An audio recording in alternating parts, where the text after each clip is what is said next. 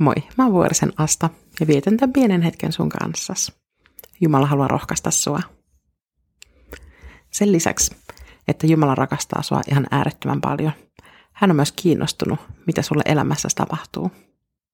Hän ei halua jättää meitä tuulia, jolle yrittämään itse pokkana vaan parastamme, vaan hänellä on meitä varten paras suunnitelma. Parasta elämää on silloin, kun me kuljetaan lähellä Jumalaa.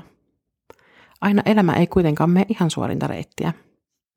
Mutta ei se Jumalan kanssa suunnitelma aina ole itsestään selvin reitti. Ensimmäistä korinttilaiskirjeestä, luvusta kaksi ja yhdeksän. Me julistamme niin kuin on kirjoitettu. Mitä silmä ei ole nähnyt, eikä korva kuullut, mitä ihminen ei ole voinut sydämessään aavistaa, minkä Jumala on valmistanut niille, jotka häntä rakastavat.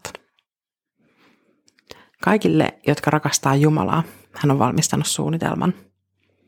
Niin kuin elämänmittainen joulukalenteri, täynnä yllätyksiä. Jumalan suunnitelmat on todellakin monesti sellaisia, mitä ei ole itse osannut edes sydämessään aavistaa. Mä lähdin lukion jälkeen Raamattukouluun kansanlähetysopistolle Ryttylää, koska mä halusin saada uskovia ystäviä. Mä olin laskenut mielessäni, että siellä on mun ikäisiä uskovia, joten mahdollisuudet ystävystyä pitäisi olla aika hyvät. Mutta ensimmäisen viikon mä olin ihan hukassa. Mä oon hämäläinen ja joskus asiat vaan tarvii aikaa, että mä pystyn vastaanottamaan ne. Mä tosin olevan joukon ulkopuolella ja mä luulin, että kaikki muut tunsi jo toisensa. No ei ne tuntenut ja pian mäkin huomasin olevani osa joukkoa. Kansanlähetyksestä tuli mulle hengellinen koti. Mä sain ystäviä, työpaikan ja lähetyskutsunkin. Nämä on sellaisia asioita, joista mulla ei ollut aavistustakaan siinä vaiheessa, kun mä ensimmäistä kertaa saapuin lähetyskeskukseen. Onneksi ei ollut, sillä olisi todennäköisesti jäänyt keikka heittämättä. Mä en todellakaan ollut siinä vaiheessa valmis edes ajattelemaan sitä mahdollisuutta, että tosta paikasta tulee mulle kuin koti.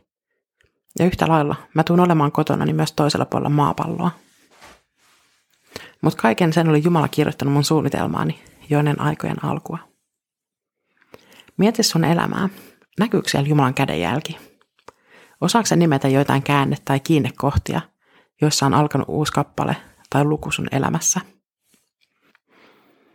Malttamaton mieli haluaisi kurkistaa jo seuraavalle sivulle, mutta yritetään olla tyytyväisiä tässä hetkessä. Tulevat luvut saattaisi pelästyttää meidät. Siksi on hyvä kasvaa hitaasti, niin ollaan sitten valmiita, kun ne isot käänteet jälleen tulee. Rukoillaan. Pyhä Jumala, sä oot mestarikäsikirjoittaja ja taiteilija, joka luot suunnitelman meidän jokaisen elämän varalle.